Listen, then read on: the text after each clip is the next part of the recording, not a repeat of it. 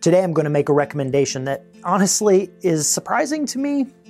My spiritual life has been deeply impacted by a spiritual practice that I looked down on for most of my life. I'm learning I am not as smart as I thought I was. Hopefully, my learning can be a benefit to you. Hey, friends, I'm Marc Alan Schelske, and this is The Apprenticeship Way, a podcast about learning how to live life with Jesus. This is episode 20. Is memorized prayer the key you've been missing?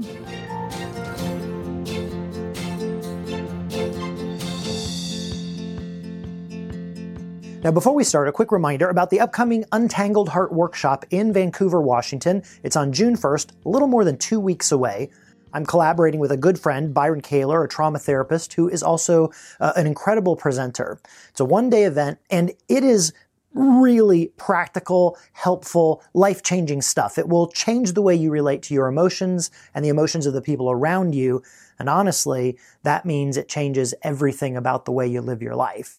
Now, more than half the tickets are gone, so if you want to get in on this, if you're in the Vancouver, Portland area, or you can get there, head over to the link in the show notes for more information or to register. I'm certain that this day will be really helpful for you, and I'd love to meet you there. All right, now, on to our conversation today. Is memorized prayer the key you've been missing? When Jesus met with his close friends for the last time in the upper room, he told them a bunch of important things. This passage is really rich and deep and full of all kinds of things that we need.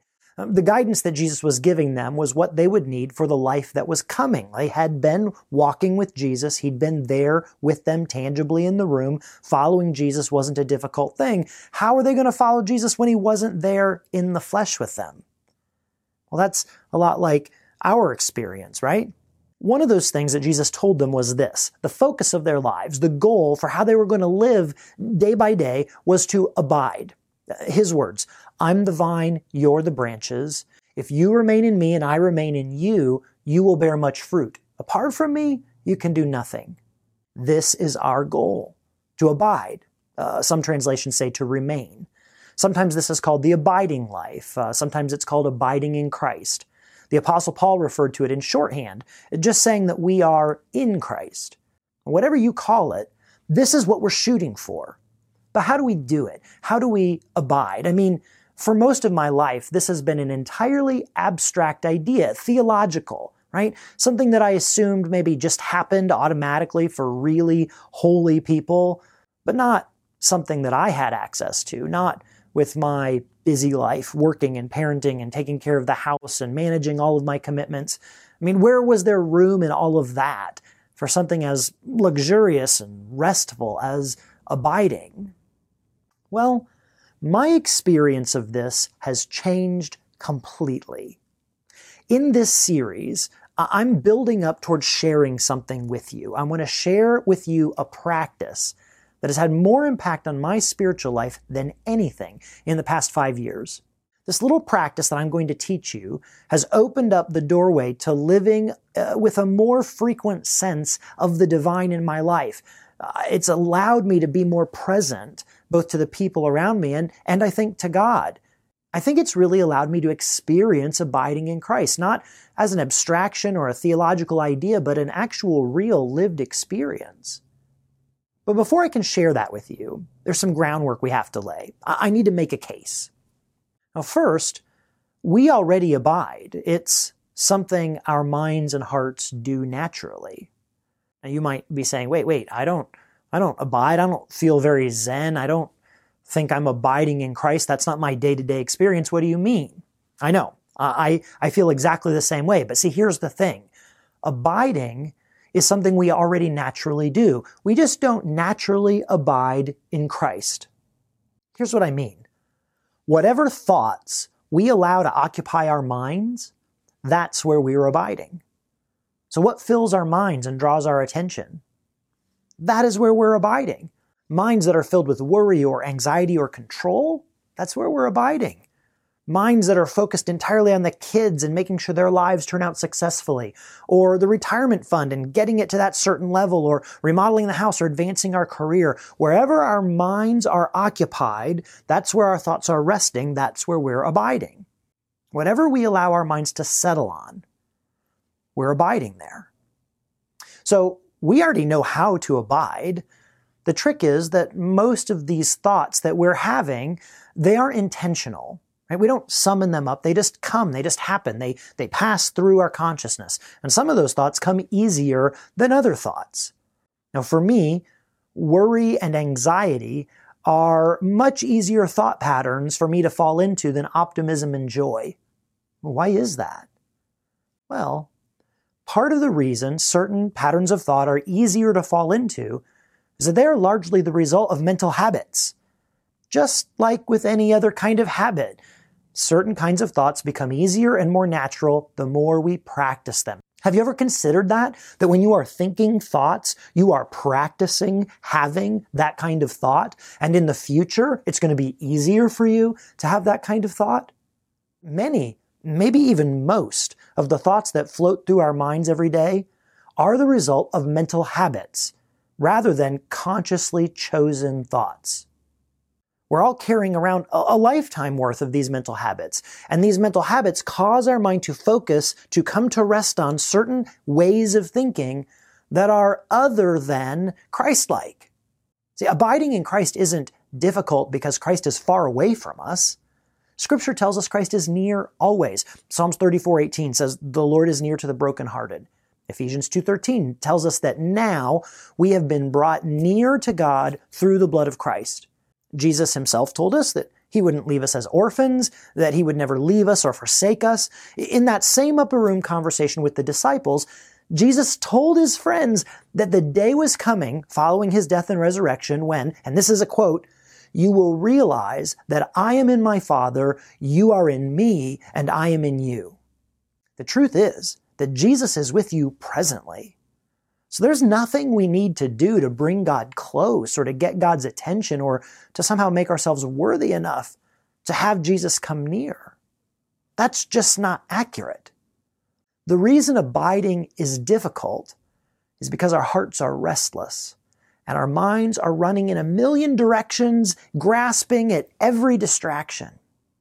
We've learned to have our minds rest in these patterns of thought that we practice every day. But that means we can learn to practice abiding in Christ. See, the experience of abiding in Christ happens when we allow our minds and our hearts to rest in Christ, when we allow Christ to occupy our thoughts. I go into all of this in more detail in the last episode of the podcast, episode 19, How Abiding is Possible. So if you didn't catch that, go back and listen to that episode. But here's what's important about this. Do you see what this means? Abiding in Christ is not some reality reserved only for saints and mystics. It is a real experience that you can have. It comes down to learning to practice different thoughts, to train our minds to be attentive to the presence of Christ with us. Okay, all that was lead up. All that just sets a stage for why I'm going to make uh, what I think is a strange recommendation to you. One of the most powerful tools available to you for building new mental habits is memorized prayer. Now, stick with me. You might be having a reaction when I just said that. Uh, it's a strange recommendation for me to make. I get it. I am a lifelong church kid, raised in a church tradition that looked down on memorized prayers. I know a lot of people who grew up in evangelical church backgrounds that have that same trigger, right? We thought memorized prayers were just for kids, right? Sort of the now I lay me down to sleep kind of prayer. And if adults prayed memorized prayers, well, it was just, you know, some kind of empty ritual or shallow or inauthentic. I thought all of those things for a long time. I was taught that the best kind of prayer was spontaneous. Technically, they're called extemporaneous prayers, right? That's the technical term for prayers that are just made up on the spot. You know, praying from the heart. Like a good prayer was supposed to be honest and real and something that you felt. Maybe like talking to your dad or maybe like talking to a friend. Now, that kind of prayer is fine. It's wonderful. It can be precious. It can be important. It can be a really wonderful way to lay out your heart before God.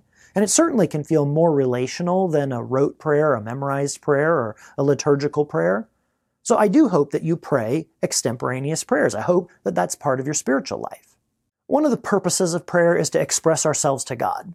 So in Philippians 4 6, Paul told us to make our requests known to God in prayer. Extemporaneous prayer is how we do that, right? We tell God what we need, what we're thinking, what we're hoping for. We ask God for blessings and for forgiveness and for provision. But prayer has another purpose, an important purpose. And it's one that we miss out on if we only ever pray extemporaneous prayers. So, what's that purpose? I'll tell you in a minute. See, for most of the history of the Christian church, and long before that, through the whole history of Judaism, most of the prayers that people prayed were not extemporaneous prayers. Did you know that?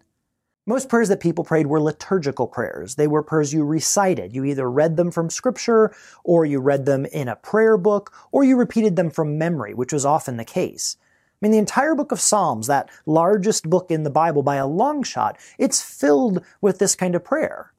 And many of us uh, picked up the idea that the Psalms was sort of a personal prayer journal. You know, David writing out his concerns to God, but that's not really accurate, uh, even though there are a lot of intimate sounding prayers in the book of Psalms. Most of the Psalms were written to be prayed or even sung by a group as a part of gathered worship. The Jewish people memorized the Psalms and other passages and they used those as prayers throughout their day. Christians for centuries did the same. In fact, for the first 400 years of the church, the book of Psalms was how Christians learned to pray. Now, there's a reason that people have been using memorized prayers for thousands of years. When you pray a prayer that you've memorized, a prayer whose words express truth, and you repeat those words many times, you know, each day, over the months, over the years, those repeated words shape you. This is the other important purpose of prayer. That first purpose that many of us are familiar with is to express our hearts to God. Extemporaneous prayer is great for that. The second purpose is that prayer shapes our thinking. It shapes how we see God and ourselves.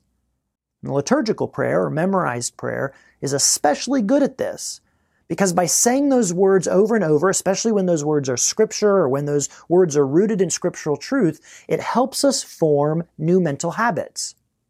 So in Romans 12, the apostle Paul told us that one of the ways we avoid being conformed to the pattern of this world is through the renewing of our mind.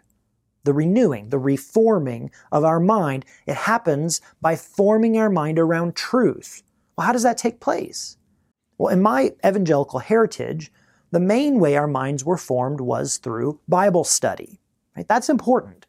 Studying the Bible, learning what Scripture says, learning the truth that's embedded in those words, that's important. But Bible study has its own risk. Because Bible study can just easily become a way to gather more and more information. I know people, I'm sure you know people, who know the Bible backwards and forwards. They can quote verse and chapter. And they're still terrible humans.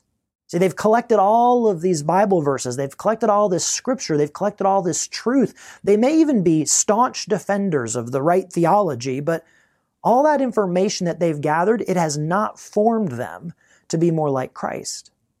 Gathering information does not cause us to form new mental habits.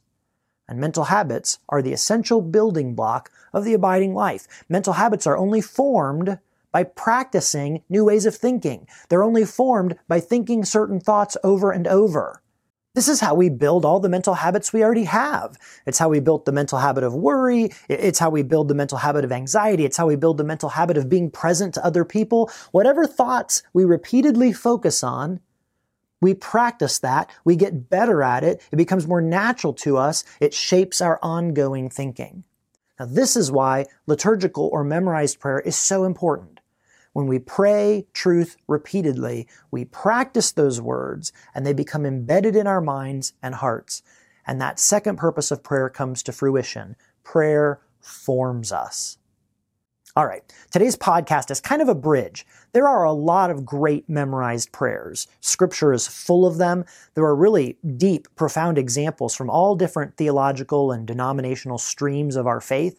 But the practice that really impacted my spiritual life that I'm going to be sharing with you in upcoming episodes was the use of one very specific memorized prayer. I'm going to share the prayer with you. I'm going to share why it's been so revolutionary for me. But before I could share that, we needed to start here.